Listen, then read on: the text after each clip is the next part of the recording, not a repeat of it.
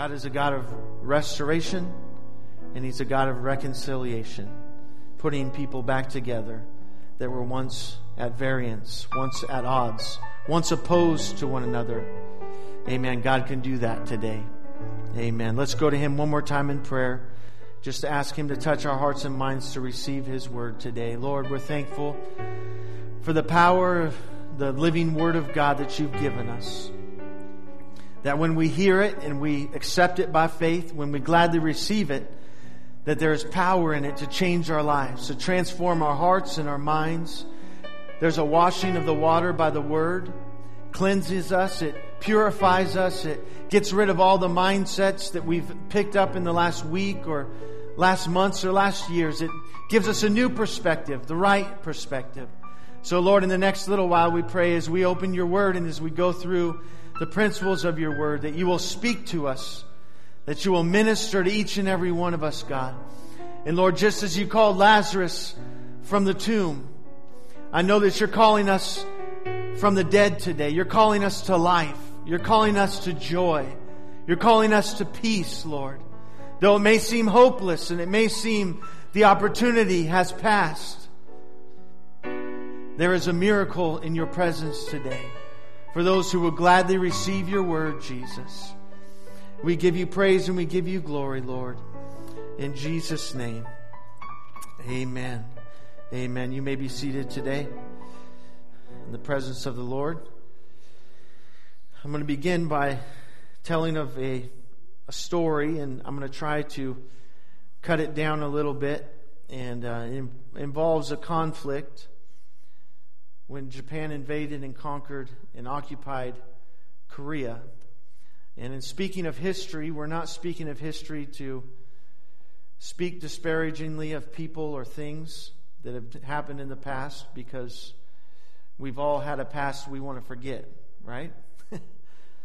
and so today we're not speaking of the Japanese uh, or the Koreans or anybody to disparage them, but we simply use history as an example of what we can learn from. We don't want to repeat mistakes of history. And there was this time where Japan invaded Korea, and they were horrible towards the Koreans. They were very brutal, and things they did we won't go into today because uh, it would literally make you sick to your stomach. But they were especially cruel and, and mean to the Christians in Korea. And there was one particular pastor who was, was constantly going and talking to the captain of the Japanese army in his area to please let us go and worship in our church. If you just let us go there and worship, we would be very appreciative. And he would go to him on and on and on. He kept going back and forth. And it reminds me of the, the woman in the Bible who kept going to the unjust judge and kept asking over and over. And finally, the Japanese captain relented to this lady. Or to this pastor, I'm sorry. Relented to this pastor. And they went into the church house and they began to worship God and began to sing. And people could hear them praising God. And the Japanese uh, police chief began to give orders outside and they began to barricade the doors. No one inside realized that they were soaking the church with kerosene. They proceeded to light the flames on the outside of the church, and the people inside began to realize as smoke came in that it was burning. People began to go for the windows, but they found out as soon as they went to the windows, the military outside would just let bullets fly through the windows and hit whoever stands in the window. They were trapped. Knowing this, the pastor, calm in the confidence of God's presence, began to sing. Excuse me, a little loud. He began to sing, Alas, and did my Savior bleed? And did my sovereign die? Would he devote that sacred head for such a worm as I? And just before the last of the roof began to collapse, he said, But drops of grief can never repay the debt of love I owe. Here, Lord, I give myself away. Tis all that I can do. And the chorus rang out at the cross, at the cross, where I first saw the light. And the burdens of my heart rolled away. It was there by faith I received my sight. And now I am happy all the day. Only the grace of God could produce such an event. If you read the Foxe's Book of Martyrs, you find where people would praise God through the flames, being burned at the stake. Dragged through the streets behind horses, they sung praises to God. As years passed, there was bitterness, obviously, in the hearts of those in Korea towards the Japanese for this suffering. They had a hatred that choked their joy. And it wasn't until 1972 that any hope came. A group of Japanese pastors traveling through Korea came upon the memorial where the church once stood. And when they read the details of this tragedy, they felt shame. Shame that their country had sinned. Even though none of them were responsible, they felt responsible. A national sense of guilt overwhelmed them. They went back and they began to raise a love offering, and they raised $25,000, and the money was transferred through the proper channels, and they constructed a beautiful church building at the place of this site. They wanted to have a dedication service, and they, they came and joined with special guests from all over Japan. And although their generosity was acknowledged, their attempts to make peace were appreciated, yet the memories remained. Have you ever had a hard time forgiving somebody? You want to accept their apology, but you can't get rid of the memories. The wounds are still open. And the Koreans had festered this bitterness for decades. This ruthless enemy of the Japanese had stolen their dignity and had destroyed that church.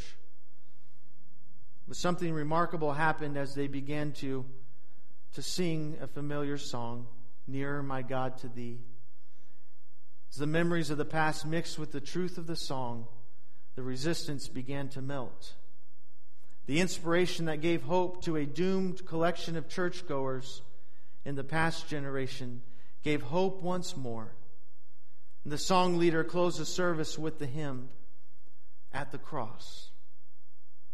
And the normally stoic Japanese could not contain themselves, and their tears began to fill their eyes. And during the song, some, something began to just gush out of them. They turned to their Korean brothers in the Lord and they begged them to forgive.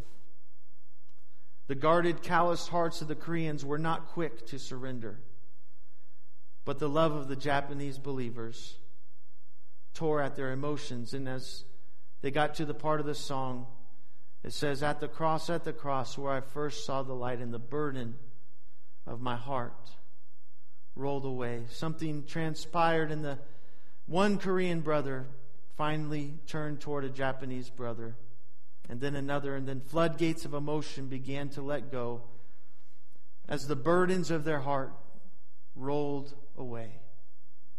The Koreans met their new Japanese friends in the middle, and they clung to each other and they wept. Japanese tears of repentance and Korean tears of forgiveness.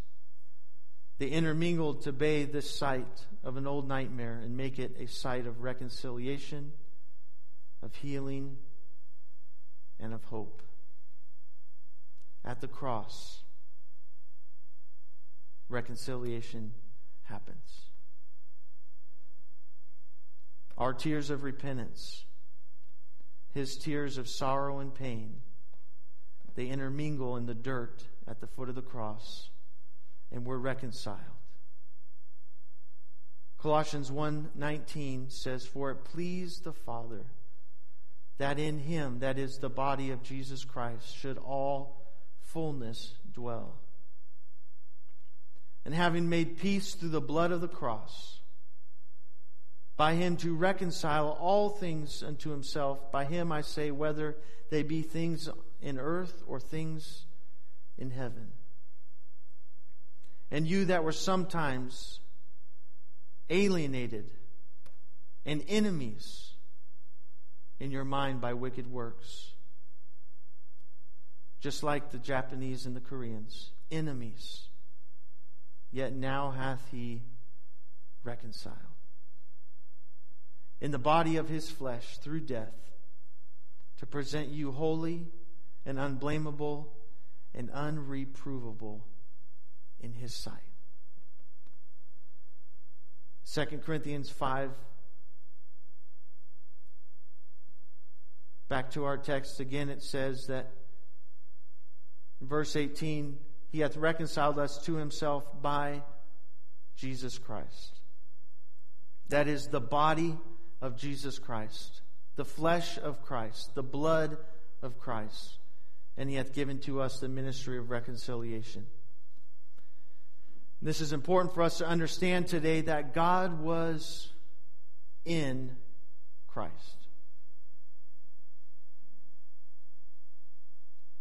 Not just part of God, all of God, the fullness of God. Everything that God Almighty is was in Christ. The creator of the universe was in Christ. And that's why Colossians 2 and 8 says, Beware lest any man spoil you through philosophy and vain deceit, after the tradition of men and the rudiments of the world, and not after Christ. There's a lot of things in our day that are floating around, ideas and philosophies. But if they're taking us away from Christ, we need to ignore them.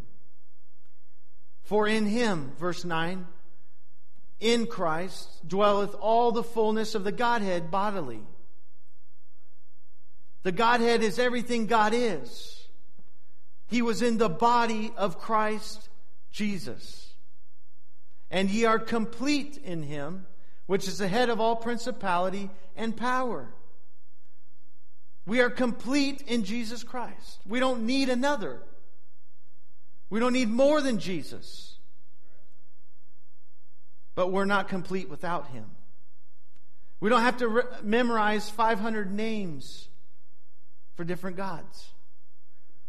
We just have to say Jesus. And we get everything that God is. We are ambassadors in Christ. Amen. Representing that He was in Christ. Just let's just discuss for a moment, for sake of understanding who God is, what God is, because that may be a question today. John 4:24 explains that God is a spirit. Okay, this is talking about the God of the Bible, the God who's existed from the beginning, who had no beginning. He is a spirit. And that is why He's here, yet we don't see him. Because he's a spirit. The only time people see God is when he manifests himself in different ways. In the Old Testament, there were many different ways he showed himself through a whirlwind, through a cloud, through a pillar of fire. Many different ways God showed himself. But it was always the same God, making himself known to man because in his physical form. God is a spirit, and John 1:18 goes further and it tells us that he is invisible. No man hath seen God at any time. Nobody's seen God. Nobody's seen God at any time. The only begotten Son, that is the man Christ Jesus, which is in the bosom of the Father, hath declared him or hath revealed him to us. The man Christ Jesus revealed the God of heaven to us. He showed him to us. So God is invisible. He is a spirit. He dwells in all time and space. He created everything. And he, he stood there in space knowing how to reconcile us to himself. He can't send one of us because we all have sin. We can't die on the cross as a perfect sacrifice. We all sinned. We all made mistakes. If anybody in here says they don't have any sin, First John, I don't even have to say it. First John says it. You're a liar. There's your first thing to repent for. I don't have any sin. Yeah, you're a liar. Repent. We all have sin. Okay? None of us could go to the cross and die and be a perfect sacrifice because we all have sin. We all make mistakes. We all fall short of the glory of God. It's been that way since Adam and Eve. So, how is God going to reconcile the world to himself by providing a perfect, spotless sacrifice when he has no blood to shed? A spirit doesn't have blood. And without the shedding of blood, there's no remission. God ordained that law. So something we celebrate here in a couple months, Matthew 120 gives clarification to. There was a virgin named Mary. And the Lord had to tell Joseph, Fear not to take Mary as thy wife, for that which is conceived in her is of the Holy Ghost. The Spirit of God. Okay, the only true God. There's only one God, right? And that Spirit moved on Mary's womb and conceived the egg. I think we're all adults and know how it normally happens. and that's not how it normally happens, right? Normally it's the seed of a man, and, and that's how sin is passed down. And so for there to be a sinless man, he had to be born of the Spirit. Literally born of the Spirit. And so the Spirit of God moves in Mary's womb, and she begins to be pregnant. And the Lord has to let Joseph know Mary's not lying to you. Okay, because this has never happened before. You can imagine Joseph is like, yeah, right. I'm not pregnant because I was with someone, Joseph. This is the Holy Ghost that did this. Uh huh. Sure. So the Spirit of God causes her to be with child, causes her to conceive a child. So this child is different than any child that's ever been born because he doesn't have the sinful nature that was brought down from Adam and Eve. Because he wasn't born of a man. He was conceived of the eternal spirit of the one true God. But he is a man because he's in Mary's womb and he's growing just like any other baby.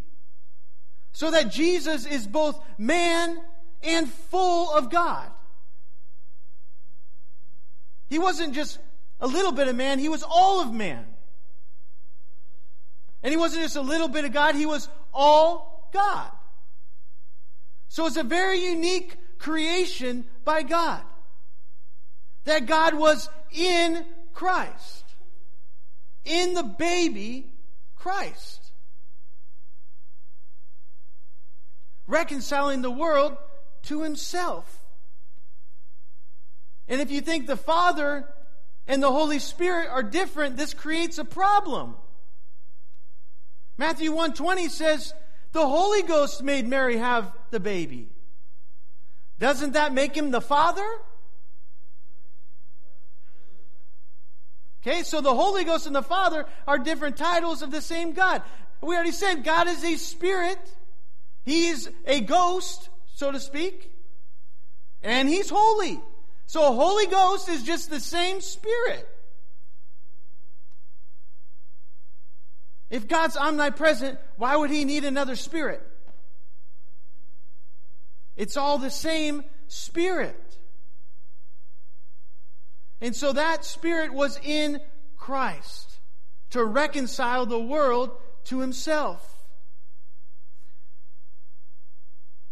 In Revelation 1 8, Jesus makes a claim. He says, I am Alpha and Omega, beginning and the ending, saith the Lord, which is, which was, which is to come, the Almighty. So he wasn't speaking out of his humanity, he was speaking out of the deity that was in him.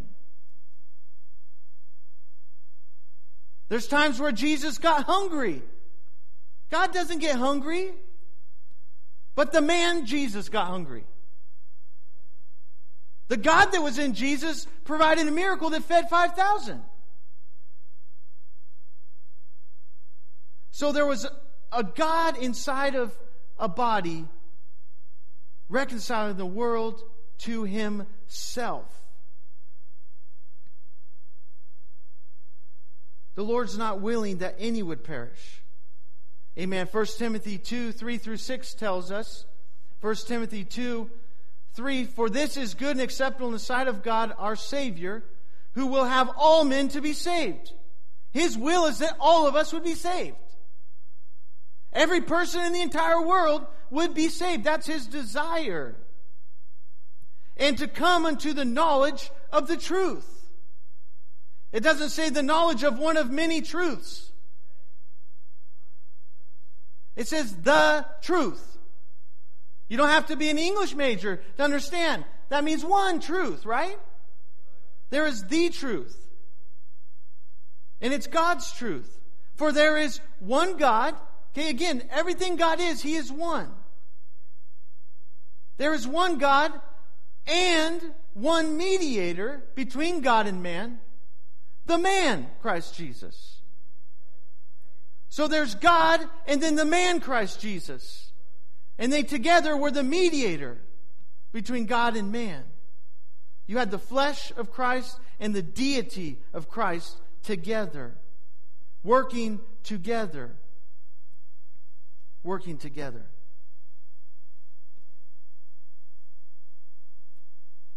It's important to know this because God didn't send someone else. He created a body so He Himself could come.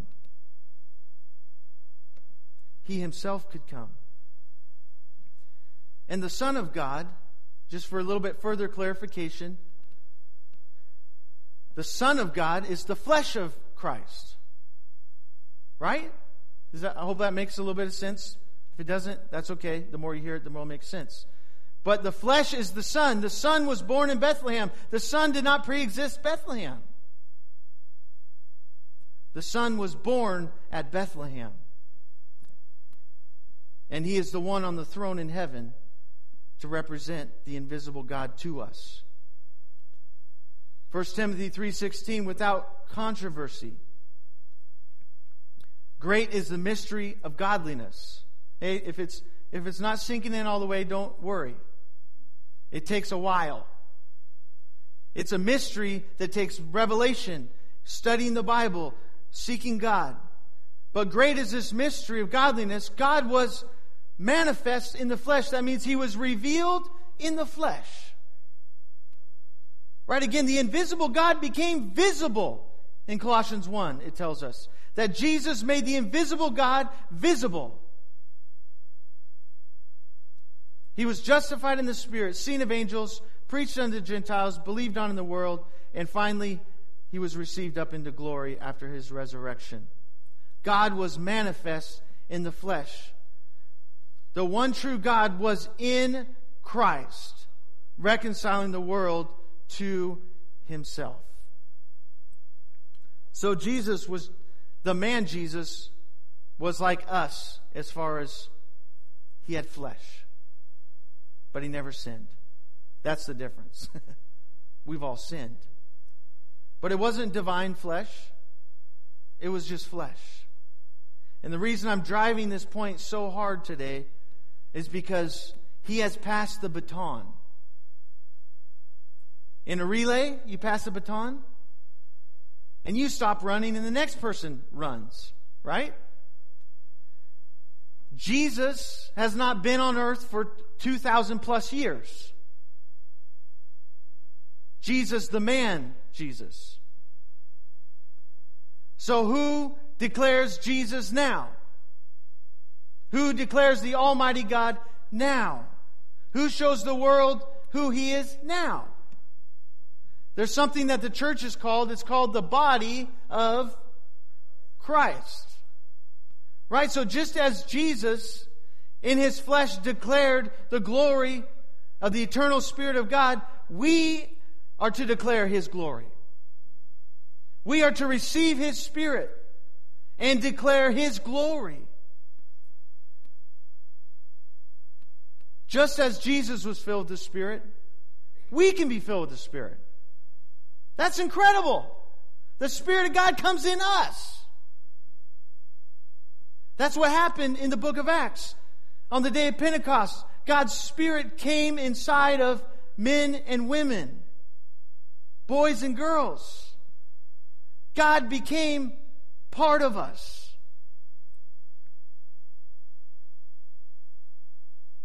And it doesn't always make sense to people. Again, sometimes I, I, I repent of arguing with people. I repent of making it, you have to, you have to, you have to. You get to. Right? Whatever your favorite food is, nobody has to cram it down your throat. We have to resist it, eating it more than we should. We don't need coaxing. We don't need someone, are you going to eat that chocolate? You better eat that cheesecake right now. You better eat that steak. Nobody's telling me what to do. I'm it's in front of me. It's going down the hatch. I'm putting it in there. So God's spirit living inside of us is not a have to.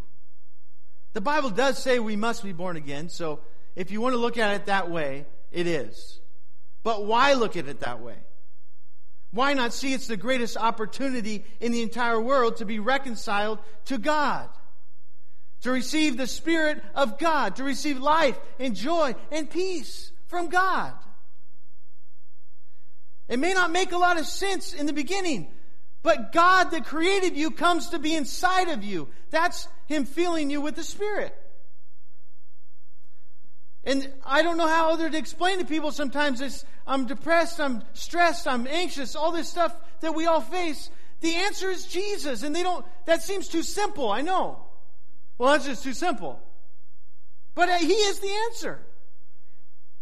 It's His Spirit that lifts us out of those things and lifts us above the trials of life.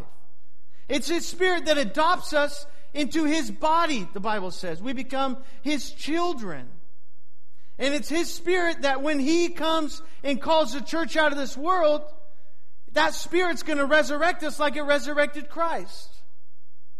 If we don't have the Spirit, we can't be resurrected. I want to be resurrected. I don't even like it here very much now. And it's probably not going to get better.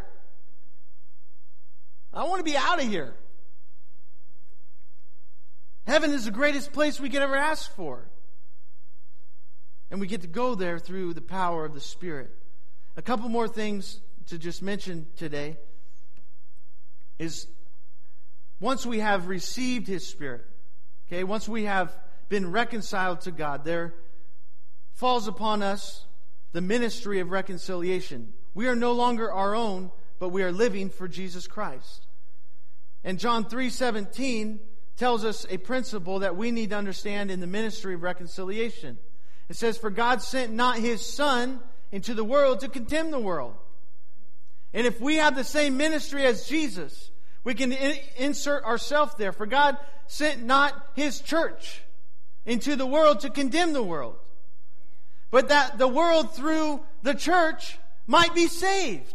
It's easy to point a finger. It's easy to say all this stuff bad's going on, all this stuff horrible. What are we doing about it? Talk is cheap. Yes, we must declare sin. Jesus did. He told people repent. He told people go and sin no more. But he gave them a solution. He did it in a loving way. He didn't do it in a condemning way.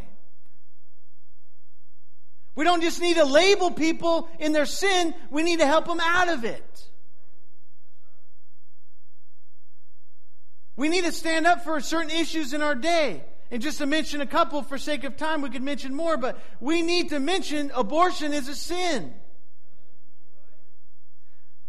But we can't just say abortion's a sin and do nothing else. We need to help people who have had an abortion be forgiven and be healed. Because God can bring healing to their lives. God can take away that guilt and that shame and that suffering from that decision. Because a lot of people have an abortion thinking it's the only way out. So yes, abortion is a sin. Yes, we need to repent of it and not do it once we are in Christ. But we also need to understand there's forgiveness, there's healing, there's peace, and there's joy. Over 57 million abortions have been committed since they have been made legal.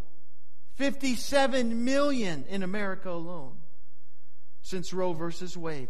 It's a problem.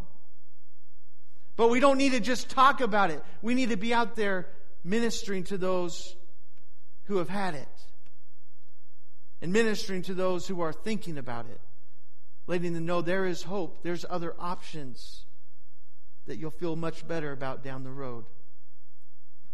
We need to declare very plainly that any sexual activity outside of the sanctity of a biblically defined marriage between a man and a woman is sinful in the eyes of God. God instituted marriage. God defined marriage as a man and a woman. God did that, not me. It's not my prerogative. I didn't create the universe. If you have a problem with it, don't talk to me. I didn't do it.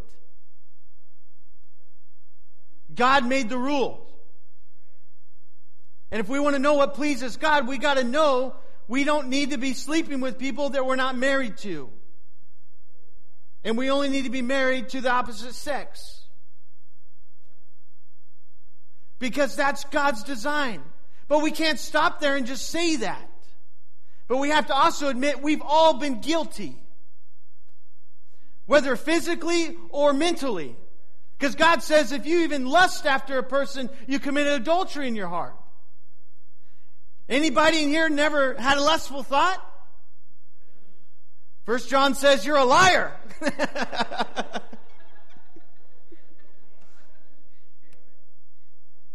you even thought you didn't.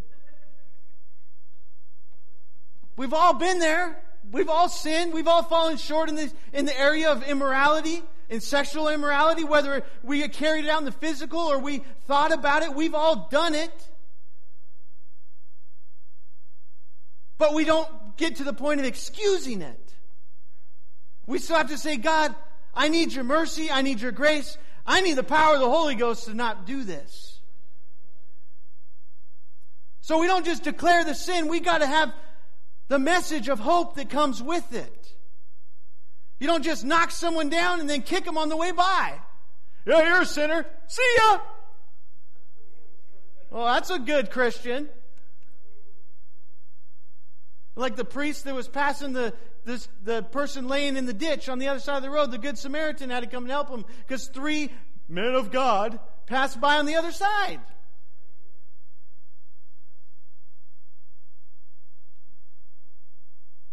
So we need to understand that declaring sin is important, but what's the reason it's important? The reason is so we can be reconciled. The reason is so we can get right.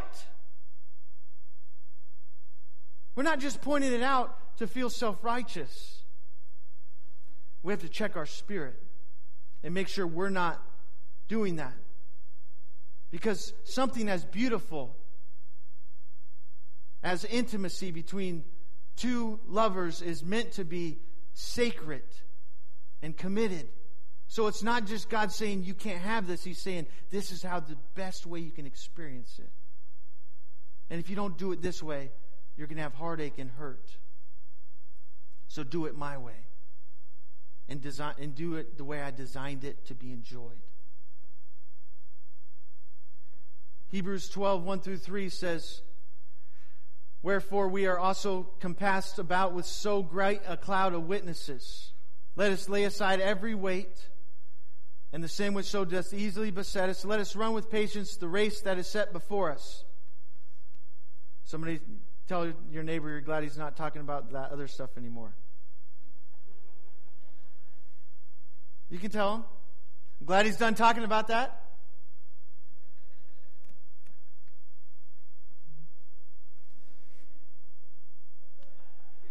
But we're supposed to be looking unto Jesus, again, the author and the finisher of our faith. In his deity, he created us and he made us and he, he knows how to give us faith. In his deity and in his flesh, he showed us how to express that faith. Who, for the joy that was set before him, endured the cross. He despised the shame and is set down at the right hand of the throne of God. For consider him that endured such contradiction of sinners or opposition of sinners against himself, lest ye be wearied and faint in your minds. As we are being ambassadors for Christ, as we are exercising the ministry of reconciliation in this day, it's not always going to be easy.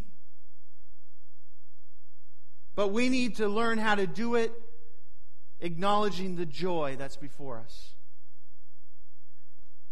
We're going to be persecuted for righteousness' sake. Just like Jesus, people are not going to understand our motives. They're not going to understand what we're doing. They didn't understand why he was dying on the cross. If they did, they wouldn't be insulting him because he was dying for the very ones who insulted him. They didn't understand him, and they're not going to understand us as we present his message. But we need to understand there's joy. Even when we're persecuted, even when we're misunderstood. We can have joy. We can know that joy is coming. Joy is coming. Don't change the word of reconciliation to fit the culture. The word of reconciliation is forever settled in heaven. It was ordained of God, created by God, and it's His word, not ours. We can't change it, no matter how much it hurts. In America, we don't face a lot of physical persecution we just face a lot of people thinking about it. We're afraid people are going to think bad about us or something. I don't know. Things hang us up. But again, if you read the, the Foxe Book of Martyrs, I'm not trying to be uh, negative this morning. Just it's just the reality. There's people that are losing their lives for the gospel all over the world, even today. And we need to get to the point where we can, with joy, declare our allegiance to Christ regardless of what we're facing. There's going to be times of disappointment and heartache, but it's not meant to be forever. I'm just suffering for Jesus. You have been for 30 years. The cross didn't last 30 years, it was a few hours. Because we're not designed to deal with grief and disappointment and, and, and all that for long periods of time. We can't. Get some joy. The joy of the Lord is your strength. We need to have some joy.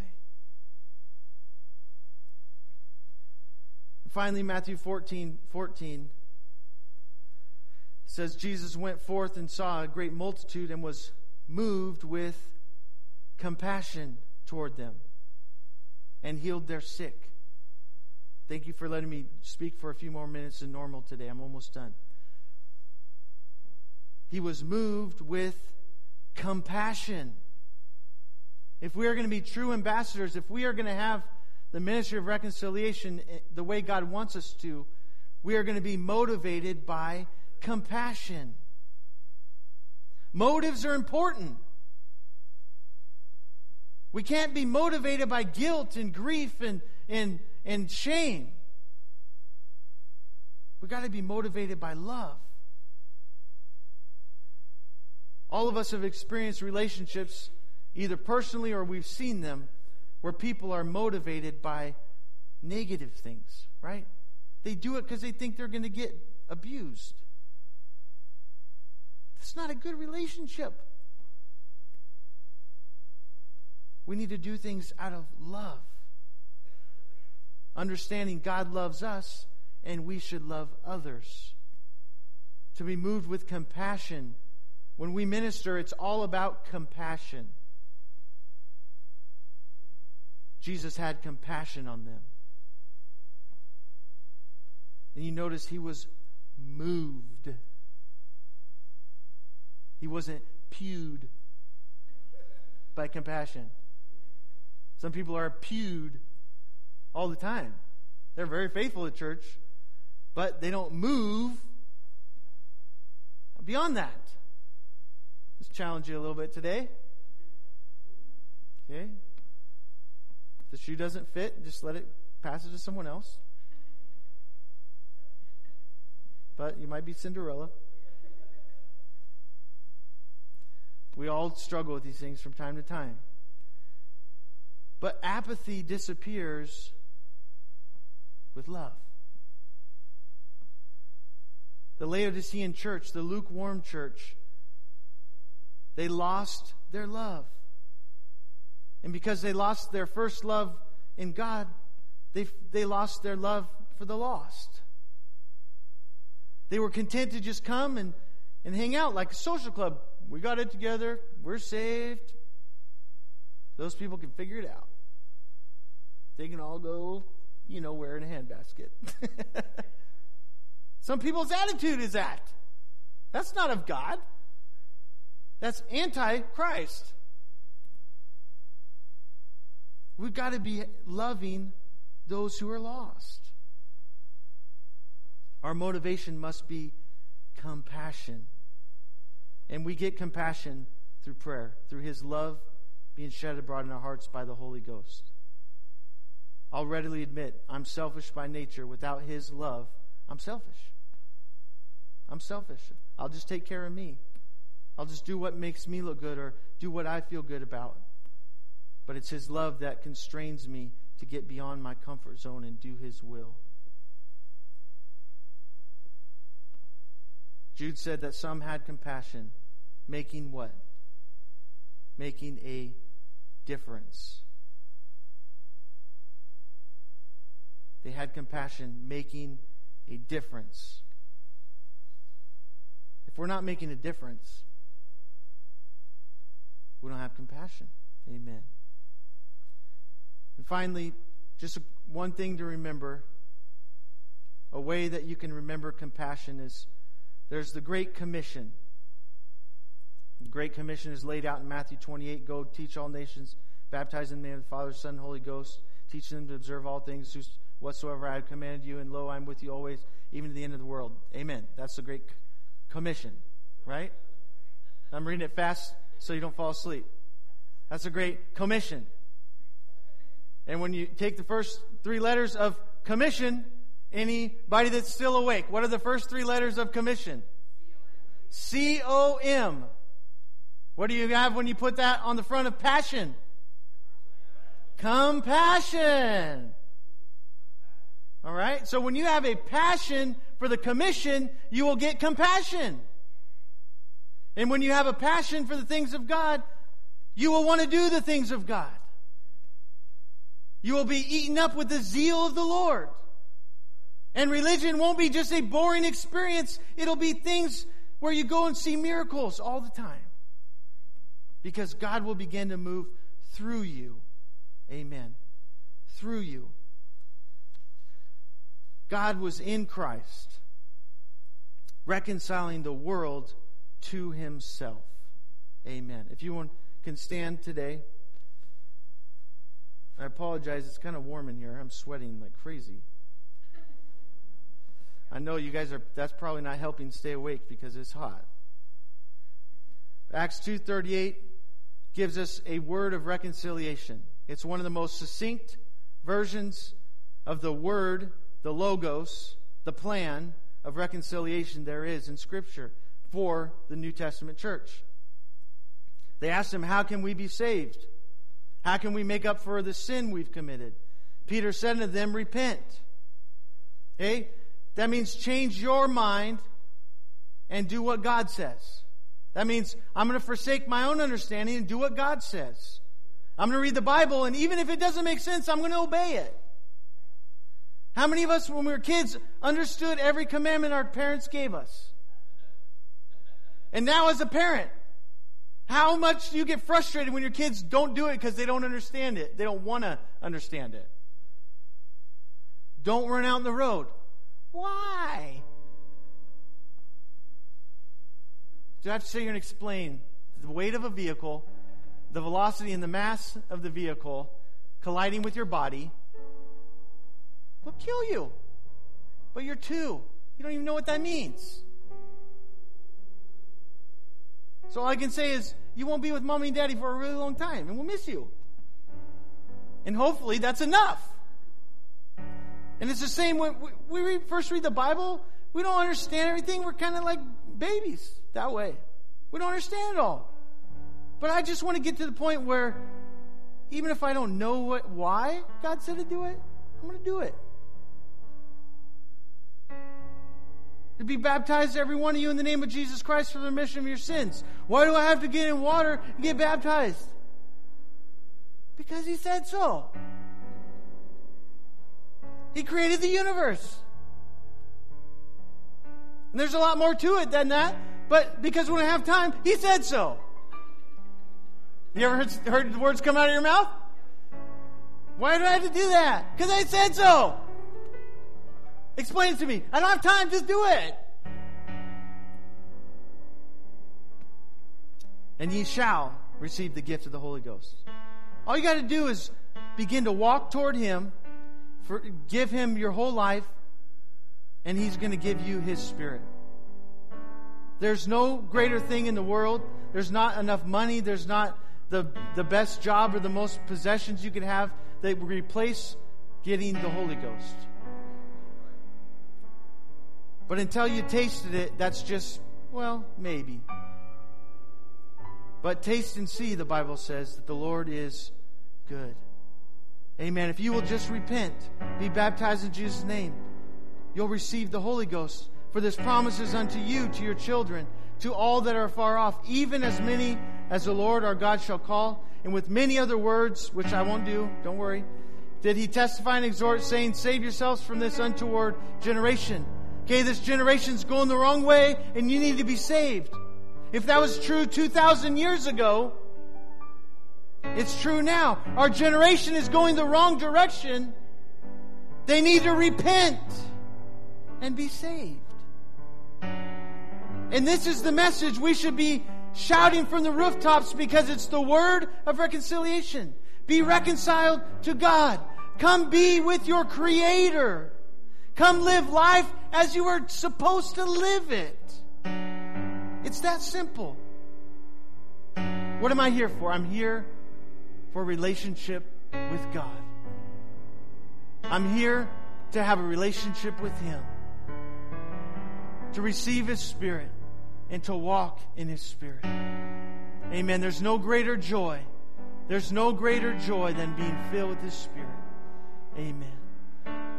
So we close today, we're just going to ask that you'll pray. If you've been reconciled, if you've received the experience of God, the Spirit of God, you can just say, God, help me to be a better minister for you. Help me to have my motives pure. Help me to be loving and kind and merciful. Help me to be moved by compassion. Not to hide in a corner somewhere, but get out and do something for you. And if you've never received the Holy Ghost, you've never spoken with other tongues as the Spirit gave you utterance, you can receive it today very quickly if you just raise your hands and begin to ask Him for it. And begin to just tell Him you're sorry for your sins and you want to live for Him and you want all that He has for you. Amen. You can receive the Holy Ghost here today, just like they did in the book of Acts. It's not just for them, it's for us today. We can receive it today. It's still the word of reconciliation. It's still the way that we are saved and brought to His side. He doesn't want us to be living in sin. He doesn't want us to be hurting and despairing. He doesn't want us to be depressed and stressed out and anxious about our life. He wants us to come to Him and find rest today. We're not here to